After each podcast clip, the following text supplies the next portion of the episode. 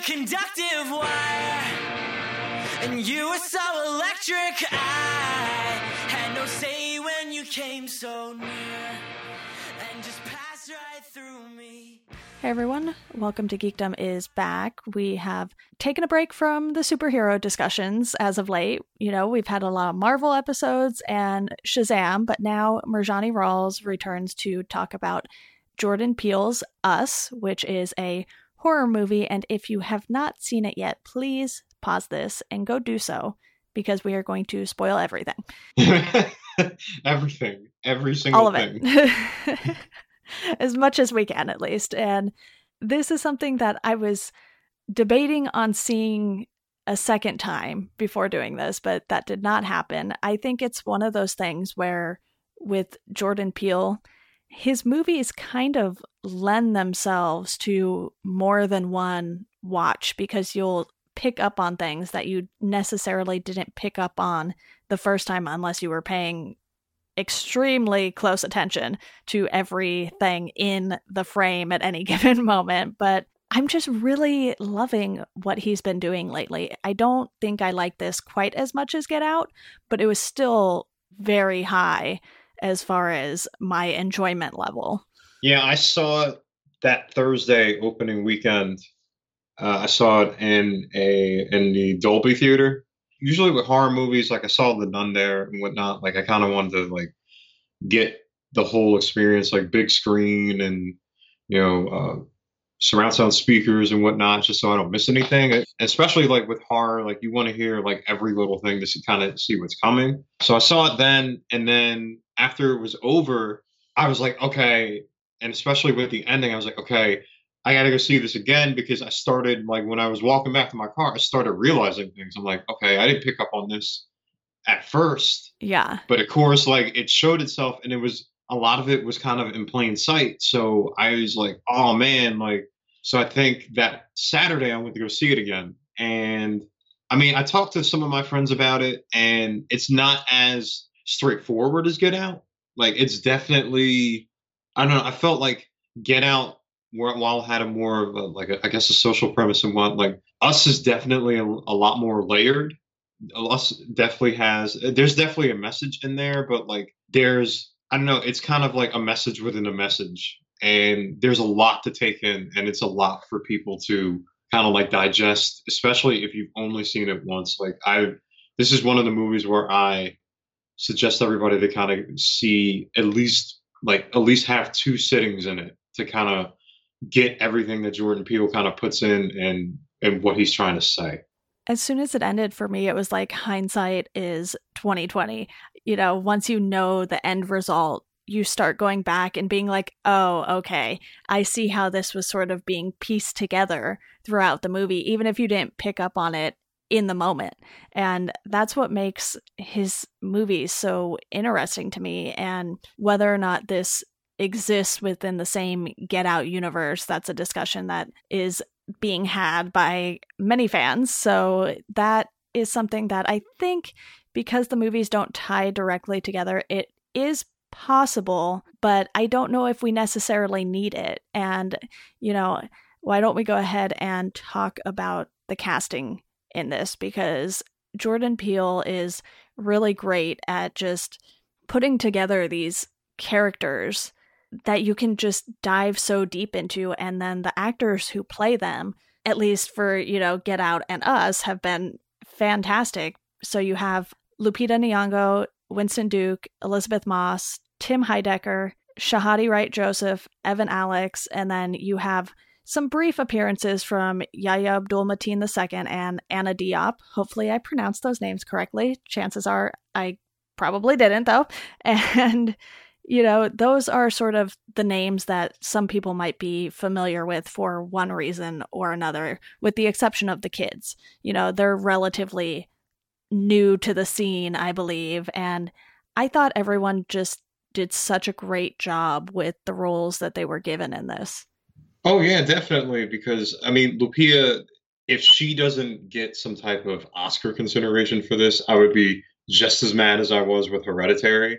Especially because, of, like, it seems like the Oscar kind of overlook, you know, they still look at horror as, like, this lowbrow genre.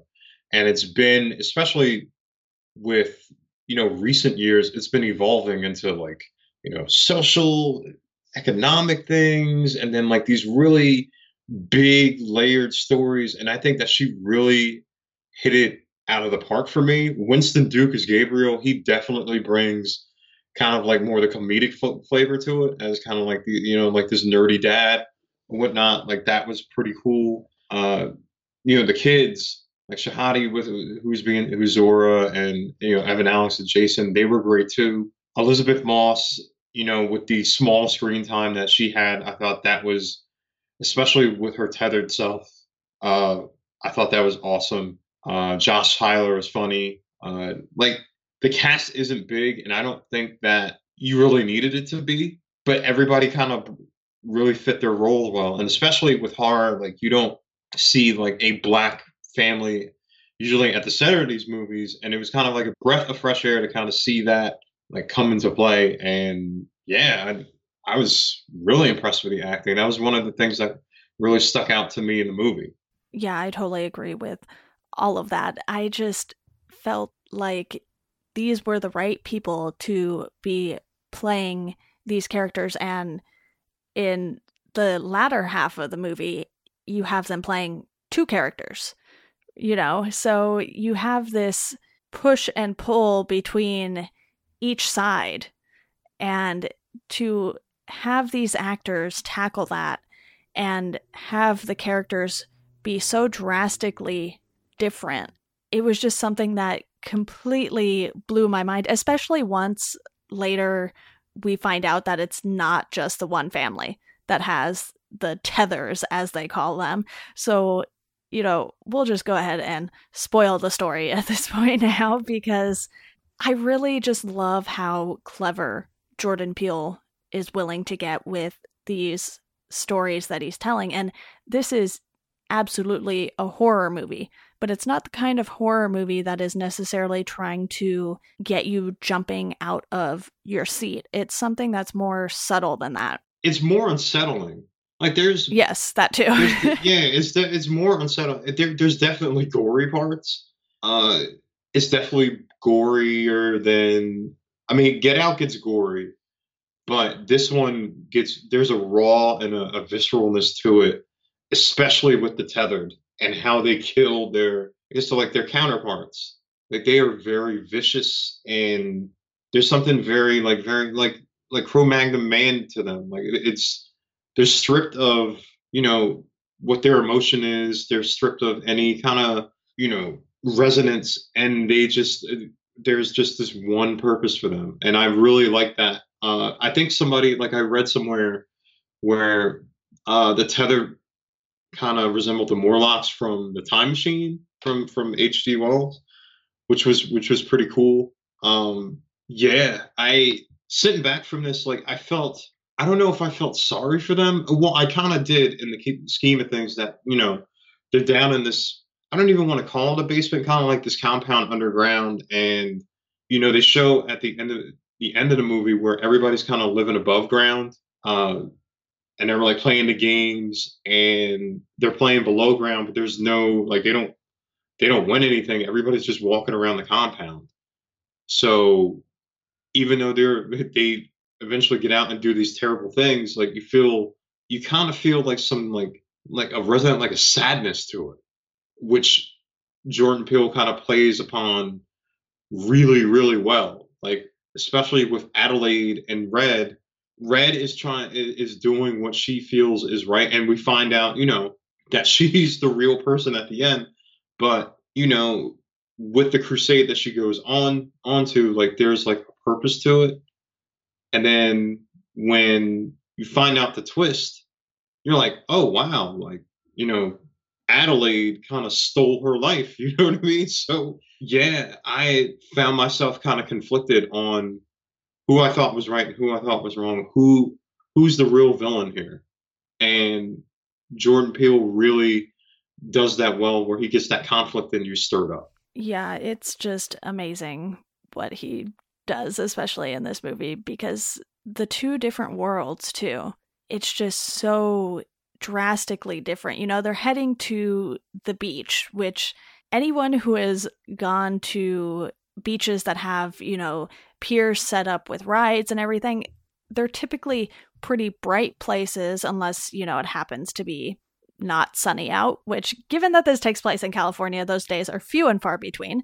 And the other underworld basically is just so dark and drab, and to have all of the people wearing the same thing because of Adelaide or Red, whichever one you want to call her, because as we will get to soon, there is something going on with that. And it's just such a stark difference that you can't help but be drawn to it, especially when you get to spend more time down there too. Yeah, there's something that Jordan Peele does with mirrors, uh, especially the scene where the tethered family, um, well, they meet the Wilson family for the first time, and they're all in the in the living room, and Adelaide and Red are kind of like laying on the coffee table, and it breaks. And like you see her reflection there. And then even before then, when Adelaide is telling uh, Gabriel about like her fear and what happened, and her speaking into like the mirror, and you see you see kind of like this mirror image. There's a lot of things in play, plain sight that play to this duality, which I loved. Like I really loved it.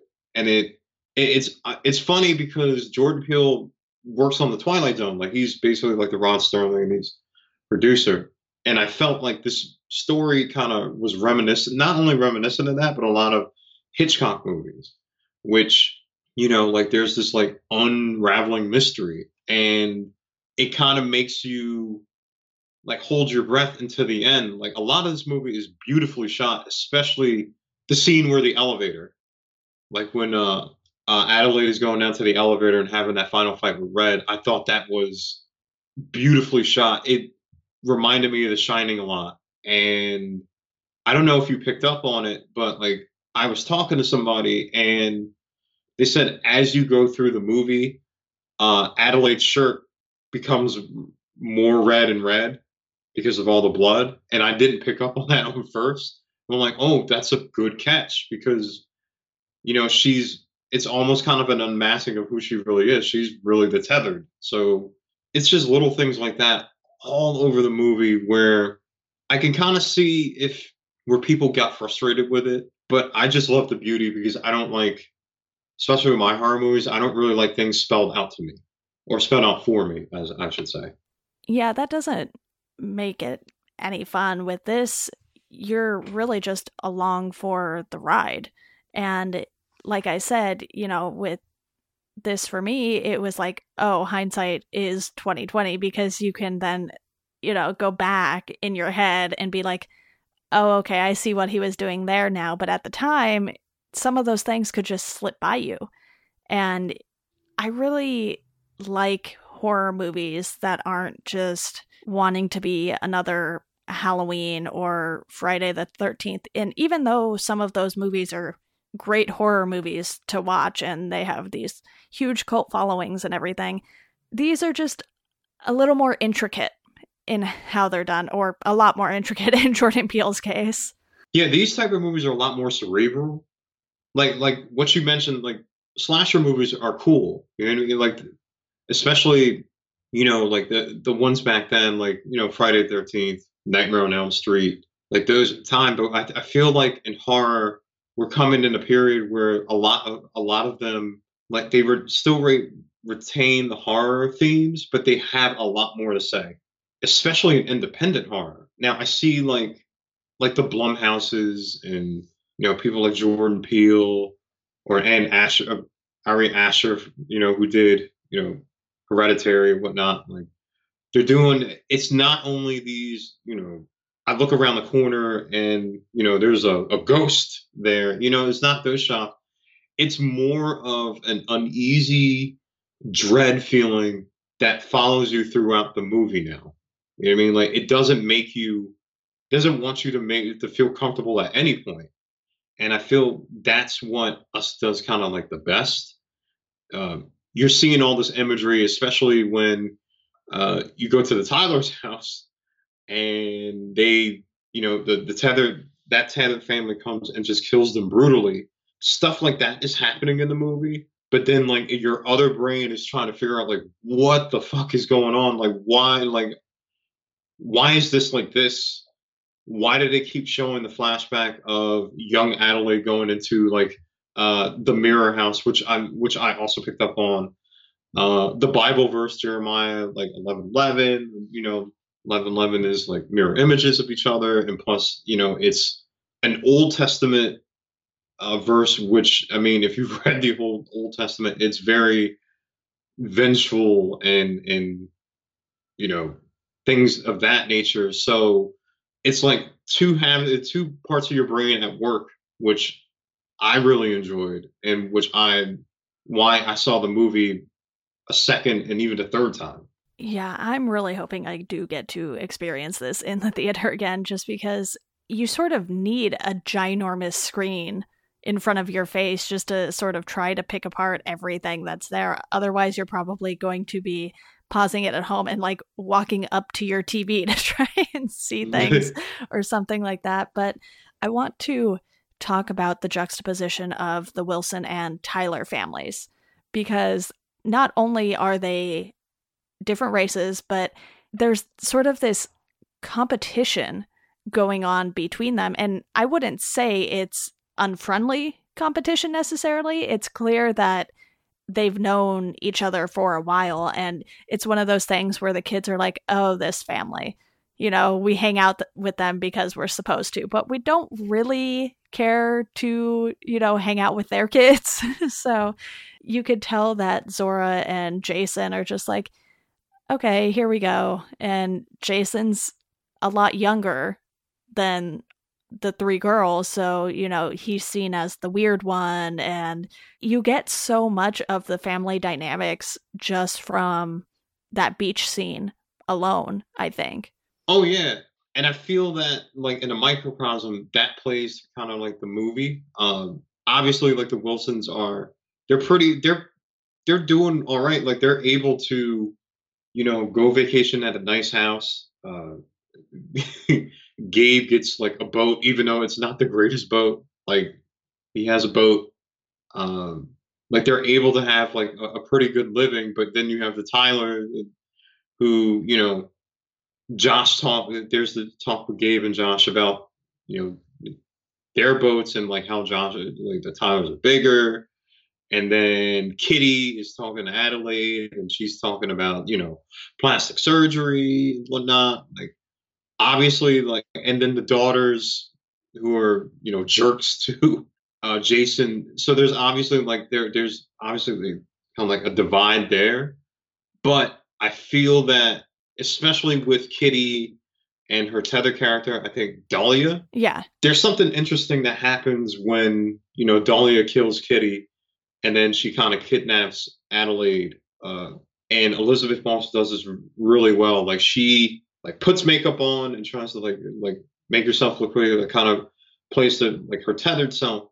And then she like cuts herself, and then she like screams. She tries to scream, and there's no sound that comes out. And then she kind of laughs, which is kind of like I thought was kind of like Jokerish. It was pretty cool. When that happened, I felt like, all right, well, the tethered self or whatever the tethered people are are kind of like the opposite of what the personalities are. So like, you know, Kitty lived in excess, but like Dahlia kind of plays around with it. And in a bigger instance, the tethered are kind of like the forgotten. You know what I mean? Like, they've been living, they've been like these government experiments that they've been forgotten about, and they've been living in the basement eating rabbits for how long? And then everybody else, you know, their other selves are living underground, like kind of like, you know, living well, living excess. And then, you know, this happens with the whole Hands Across America thing as like protest to show that, you know, they're here and, you know, they're, they want to live above ground too. So I love how like all, you know, that family dynamic and that, that all that tied in together into the bigger story. Am I the only one who is wondering where they got all of those rabbits? Did they just like find a handful of rabbits and keep breeding them, or what here? Because, you know, I don't know how many rabbits are in Santa Cruz.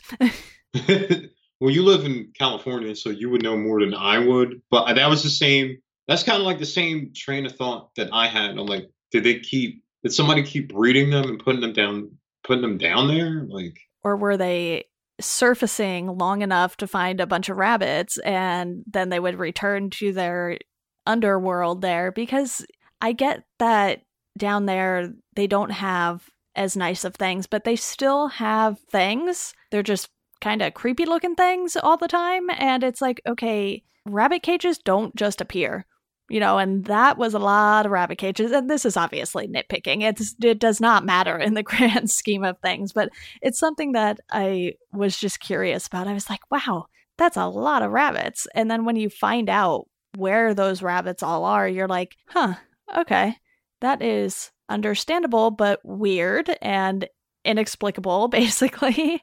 I did read things on Slash Film and whatnot. Like, they thought that it was a metaphor because there's, because you know how the movie opens up and it says there's an underground network of tunnels. So what they thought the rabbits were, other than a food source, like they, they couldn't eat otherwise. You know how, like, you say uh, you're going down the rabbit hole. So the rabbits, maybe they're an endless supply because there's an, an endless network of tunnels, kind of. So, like, they're just kind of like a metaphor of this network, this underground network where, you know, apparently there were endless supplies. You know, there was like endless supplies of Tethered, or like everybody had a clone. So maybe that could, that's what they signify. Yeah, for sure. That is definitely a possibility. And I haven't had a chance to read up on all of the articles that came out surrounding this movie, just because I have been knee deep in Stephen King books and haven't really made time to read much else. I think the articles in my Pocket account are piling up. I'm back over like one hundred forty articles saved or something like that. So I'm sure there are quite a few from this movie in there. But at the same time, I kind of like talking about this movie without knowing what everyone else has said about it or what has come out as far as, oh, let's explain this for you, because I kind of don't want it explained for me, because I think most filmmakers, while they have a specific interpretation of something, I feel like some want the audience to interpret things their own way and not necessarily shoehorn them into, hey, this is what happened and this is the only thing, this is the only way you can interpret it. Yeah, when I wrote my review for the movie, like usually when I write reviews, like I see a movie or, and I don't read anything else until it's done and published, because like I kind of want to just kind of like get what I was thinking and whatnot. And with Us, I immediately, the Bible verse came, and, you know, I'm like, why is this Bible? Like, well, what's going on with this Bible verse? And then I looked it up and I was like, oh, shit. And then I kind of like brought up, you know, kind of like the religious imagery. Like, it's, to me, at first, it was more of like Red's quest for revenge for like a stolen life. You know, you know what I mean? But then like I started like writing down kind of like what I saw and like what stuck out to me as far as imagery and like specific scenes and specific ways that things were shot. And I mean, it's endless possibilities. That's the thing with uh, this movie. Like, you can interpret it kind of almost any way you want. There, Jordan Peele basically made a choose your own adventure book in a horror movie, because it's just, I feel like every time that you've seen it, you will see it.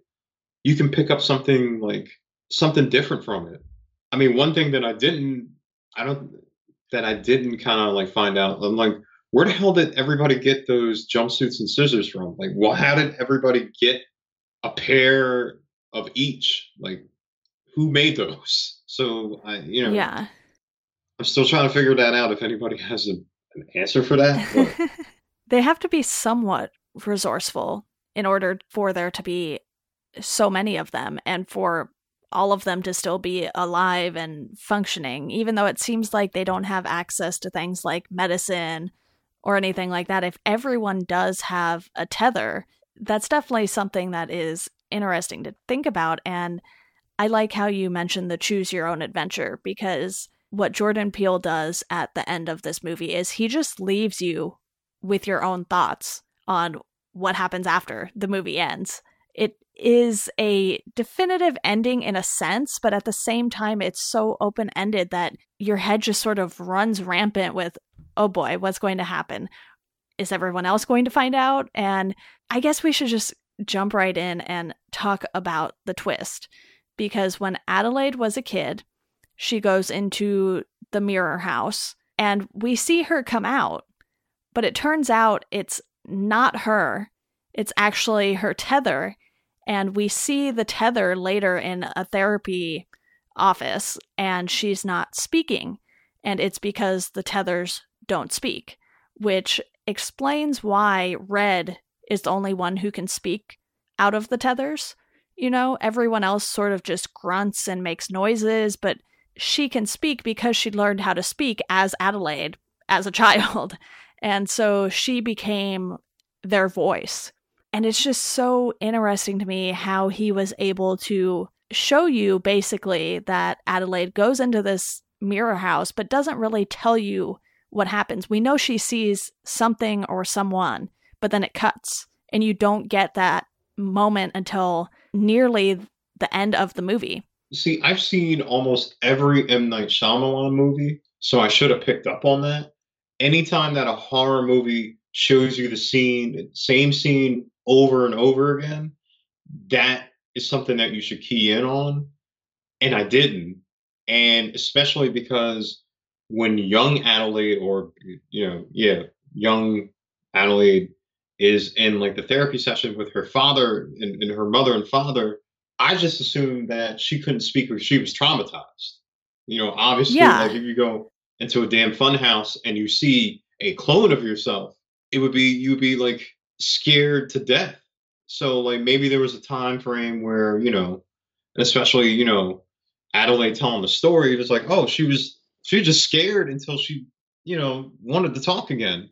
Which is reasonable no. given how young she was. And because we didn't know what she saw, you know, she could have seen a dead body or, you know, a million possibilities of what she could have seen in that moment. And you don't think it's going to be a clone necessarily. And then as we go on and you see more and more of the tethers, you start realizing, oh, hey, okay, this is the guy she passed on the boardwalk. And he appears again with the eleven eleven in his forehead. And you sort of just keep picking up on these little things as we go, because I believe she sees that guy in an ambulance or coming out of an ambulance as they're on their way to the house. Yeah. You know, and that suddenly triggers this, but then you don't think there's also going to be a tether because they've sort of already seemingly wrapped that storyline up. Like, oh, hey, here's the dude she saw on the pier all those years ago. He's still in the area and clearly things haven't gone so well for him. Yeah, that's what I love about the movie, because you could really, if you wanted to, you could kind of close it down and look at it between a Adelaide and Red story. That if, if you just wanted to just look at it that way. Oh, yeah. Like, that could, that's all it could be for you. And everybody's just a supporting character then.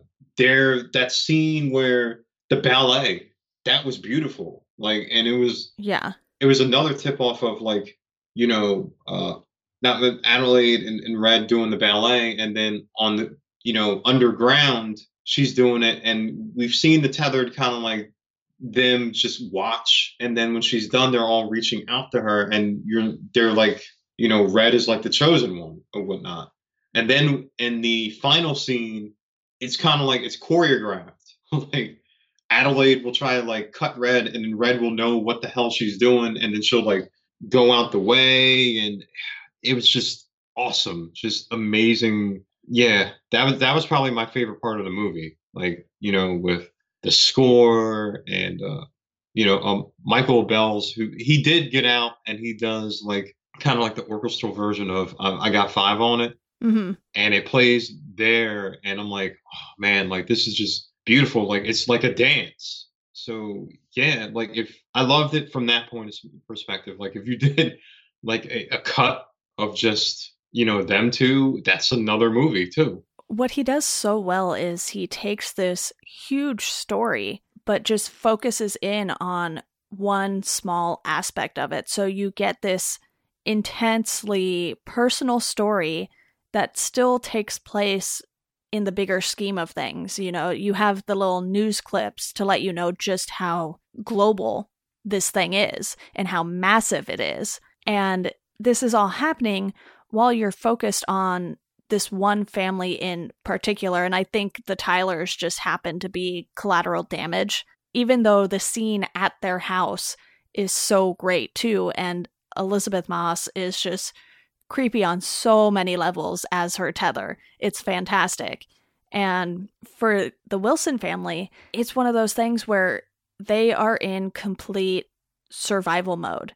And it's interesting to me that at the end, or even throughout the whole movie, you know, Lupita's character, Adelaide, who is really red, and red is really Adelaide, so I get it's, it gets a little confusing, but the one who has basically been Adelaide for all these years now, she really shows a lot of emotion, and even though she seems detached, I think because she just has this fear, you never really question that she's not Adelaide until they show us that she's not. Oh, yeah. I thought, especially with the scene where they are in the, when they meet for the first time, and like Adelaide's, I didn't pick up on this until like, again, I picked up this until the end, Adelaide and Red meet, well, again, that you find out like, Adelaide is really scared because Adelaide knows something, Adelaide and, and Red both know something that the audience isn't on yet.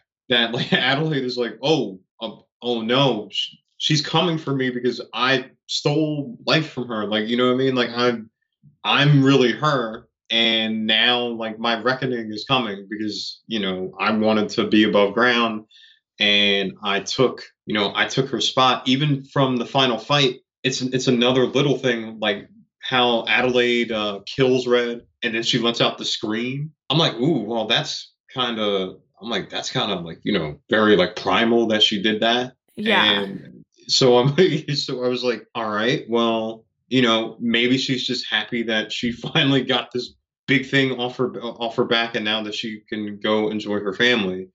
But no, it's because, you know, the inner, I guess, tethered within her was kind of just showing at that moment. Yeah, it's like she reverted back to her old self for a moment. And to me, it's like, okay, the Tethereds seem, I wouldn't say detached, but you get this sense that they have a different kind of bond.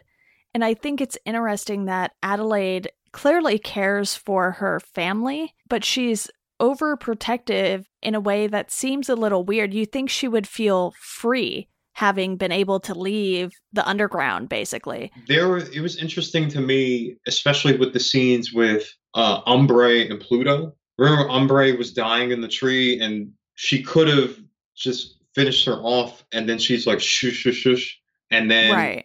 Pluto backs himself into the fire, and she's like, no, no, no. I'm like, wow. I'm like, you're you really care about this family for some reason. And it's because that was her original family. But in a sense, the kids weren't because she was a kid. Yeah. So th- there is that because it's not like, you know, she had the kids and then switched places. You know, she was a kid when she switched places. So I get what you're saying. But at the same time, you're like, but would she really care about them? It's it's one of those things where, again, it leaves it open to interpretation. It's like, was she just doing this because she cares for kids in general and because they look exactly like her kids? Or is it something deeper that she still has this connection, even though those two specifically aren't her biological children necessarily? Yeah, that's what you, you do bring up a good point. Like, you know, you... uh. You know, she didn't necessarily have them, but like at the same time, like I thought, like, okay, like does she does she still kind of have a bond to the tethered, even though she's been away for so long? Yeah. Yeah. So many questions, and I don't know how many answers know, we're ever going to get. um, especially when I'm like, when the hell did Jason realize that, you know, his mom is actually the tethered? Like, what was when was the? I think it was the scream. Maybe if he heard that, I can't recall if he heard that, but it's like he just had this gut feeling all of a sudden. And they share this little moment at the end. And you can tell that she does care for them. So in a sense, it's almost like, would it really matter to him that she used to be one of the Tethereds, basically? I mean, I guess he, he wouldn't trust her. That that sounds reasonable, that he wouldn't really trust her, knowing that she used to be one of them. Well, he definitely doesn't say, he doesn't say anything. So, uh, you know, maybe he just kind of goes on about his business and just like, all right, well, you know, but like you said, like, it's one of those things that is just kind of left open-ended, where I know a lot of people are like clamoring for like, some people were clamoring for like a sequel and stuff like that. I don't think we kind of need one. I think we just, I think I would be okay if Jordan Peele kind of just like ended this story as the story. Like, who, I mean, then again, who the hell am I to say, you know, what Jordan Peele shouldn't and shouldn't do? I mean, this movie was made from a twenty million dollars budget and made two hundred thirty-seven million dollars. So it It's like gangbusters. So it's whatever he wants to do. But I kind of like that. Like, it's, we're sitting here and kind of guessing, all right, what happened? Like, what do you think what happened? Like, does Jason say anything? Do they kind of go, you know, life goes on? Like, what happens to the Tethered now that, like, you know, they have, have surfaced? Yeah, not only have surfaced, but like they have like this like Hands Across America thing where they've joined hands and looked like maybe like across the country, whatnot. So what happens to the regular humans? And is everyone else dead too? That's another thing. They seem to be the only ones who are alive in that immediate vicinity at the end of this. And it's like, okay, were any other families able to survive it? I have to imagine some would have. You know, they can't be the only ones who were smart enough to outsmart their Tethers. Yeah, it's kind of like the uh, remember like A Quiet Place, where like, yeah, they hint at other families, but with they're the lights, only telling yeah, this, yeah, with the lights, but they're only telling one story. You have to kind of figure that like there That's was the case. Yeah, there was another family that were able to best their Tethers, and they're kind of out like the Wilsons trying to find refuge, I guess, because, you know what I mean? Like, the Tethers are, are are above ground, and yeah, they are many. Yeah, this movie is one that makes me wonder if there's like horror fan fiction out there, because I know that's a huge thing with the comics, the comic book movies, and I guess anime, manga, and other things like that. But I would be interested in reading a bunch of fan theories on what happens after this movie, honestly. And we've clearly touched on it a little bit, but I don't necessarily think we need a sequel to this, though, because it was just so good as it is. It's like, you know, we didn't need a sequel for Get Out. You easily could have done one given what that family had done, or it could have been like a prequel and you see other people going through this. But that movie accomplished everything it wanted to accomplish, and I feel the same way with Us. Oh, yeah. I, I think that the mystery in Us is kind of like the fun in it. You know what I mean? Like, I, I don't, it also like kind of goes back to our early points of like not having everything kind of like wrapped up neatly. That's kind of with like these horror movies that are coming out. Like, that's, the mystery is kind of the fun thing. Like, you know what I mean? Like, I walked out of Hereditary, like, okay, what the fuck just happened? And, you know, kind of like went back and like parse through things, but there's still things that are left open-ended. And it's the same thing with Us. Like, like you said, like if you wanted to write a short story or like do a comic about like what happens afterwards, like it definitely leaves space to do that. But I think in a theatrical form, this was perfect. I think this is what we needed to do. Like, we got the story here, and I think that's where like everybody should kind of leave it. Well, at least I hope. Yeah. Well, do you have any final thoughts on this? I know we probably only scratched the surface. We did spoil everything, though, in a sense. So, you know, a- except for some, you know, small details. I really do think Winston Duke had a lot of the comedic relief in this, which was very enjoyable. Like when he gets the bat out and confronts oh, yeah. the family in the driveway. That's just such a great moment. And when he's like trying to seduce Adelaide on the bed, but the bed is like too small and rickety and he like barely fits on it. There are some lighter moments in this to break up a lot of the tension that you see. But any final thoughts on this? I'm eagerly anticipating what Jordan Peele does next. Same. You know, I'm watching Twilight Zone. Uh, I know he's doing uh, like an H B O show called Lovecraft Country. I have okay. no idea when it's coming out. Yeah, I, I remember hearing about that. I haven't checked out Twilight Zone because I don't really want to pay for C B S All Access just for one show, but we'll see. Yeah, he has Lovecraft Country. From what I understand, there's no uh, release date for it yet, but I'm eagerly anticipating that. And I am, I mean, I'm ready for, I'm ready to see what he can do. He's putting his personal touch on horror, and it's so inventive and so original. It feels like it's just kind of like a breath of fresh air, especially with, you know, you have, you have a plethora of original horror movies, which is, which really dope. Like they're, but then you have, you know, you, you have your Conjuring universes where, you know, you, you're going to have like a, you know, Annabelle Comes Home. That's like the third Annabelle movie, whatnot. And it's just cool to see in a theater which is, which are like universe based or sequels based.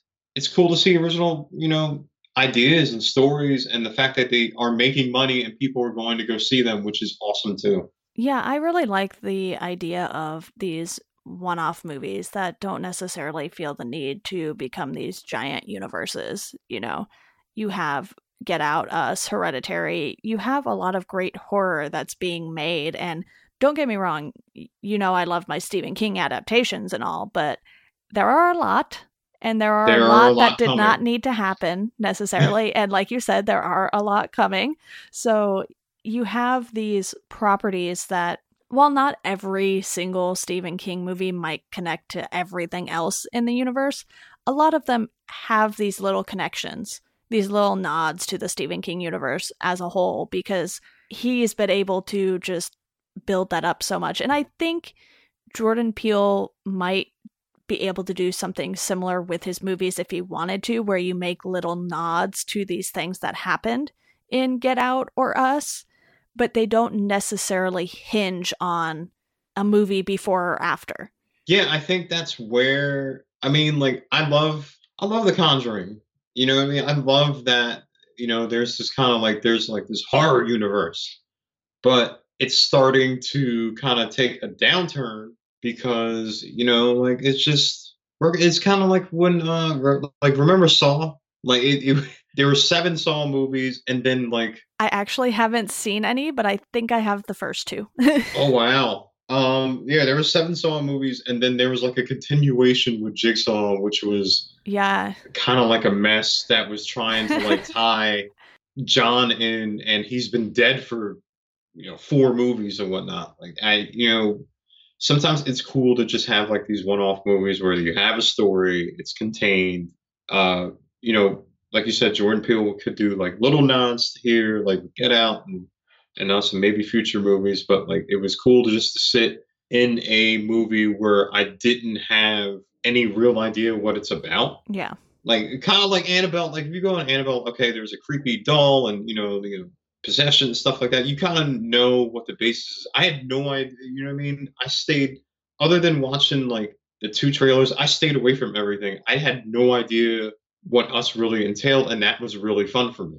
Yeah, for sure. And it's one of those things where this movie did so much better than I think a lot of people anticipated, because you have a rated R horror movie coming out, and sometimes that's a hard sell, you know, when it's not tied to this big universe. Well, I think that especially with Get Out, like Jordan Peele kind of commanded enough audience and how well it was done that people were very... receptive to this one. Yeah, they they were really receptive, but the fact that there was so much mystery in it, like like what the hell is Us about? Like, is this another like political thing? Like, is this like what is what are these like clones? Like, you know, Lupita's playing, you know, two characters or whatnot. Like there were there were definitely like good questions about it, and that brought a lot of people to the movie theater, and, and it was like a, just the bigger plus that it was just a really good movie. So yeah, I agree. And I'm sure by the time I go to edit this, I'll be like, dang it, we didn't talk about this or this. And, you know, I feel, yeah, I feel like that, you know what I mean? Like with it's a movie hard. Like this, it's hard, you know, like about for two or three hours about it. So yeah. Yeah, for sure. But I don't know if our listeners would want to listen to us for two or three hours. And, you know, hopefully some of them have checked out our Avengers Endgame episode, which will probably be longer than usual. But... well, it's a three hour movie. So, yeah, it's going to be a lot to get into. It's a damn summary of twenty-two movies before it. So, yeah. Yes. And we are recording this before the movie is even out. And this is coming out after that episode, so it's a little confusing. But such is my podcasting schedule, always confusing, trying to figure out what I'm talking about when. And M J, I am very glad that you came on to talk about this one. I have really just been diving into horror a lot, so to take a break from Stephen King horror and watch things like Hereditary or Us, it's just a nice little break without necessarily taking a break from the genre. Yeah, I mean, we just saw a Stephen King movie what last week, so yeah. Yeah. Well, thank you again, and to our listeners, you can find us at Geekdom Pod on Twitter, Welcome to Geekdom on Instagram, and Welcome to Geekdom on Facebook. It would be great if you could subscribe and rate us on iTunes. That helps push up the podcast in the rankings and everything like that. And as always, thank you all for listening, and we hope you enjoy the rest of your day. Talk to you guys soon.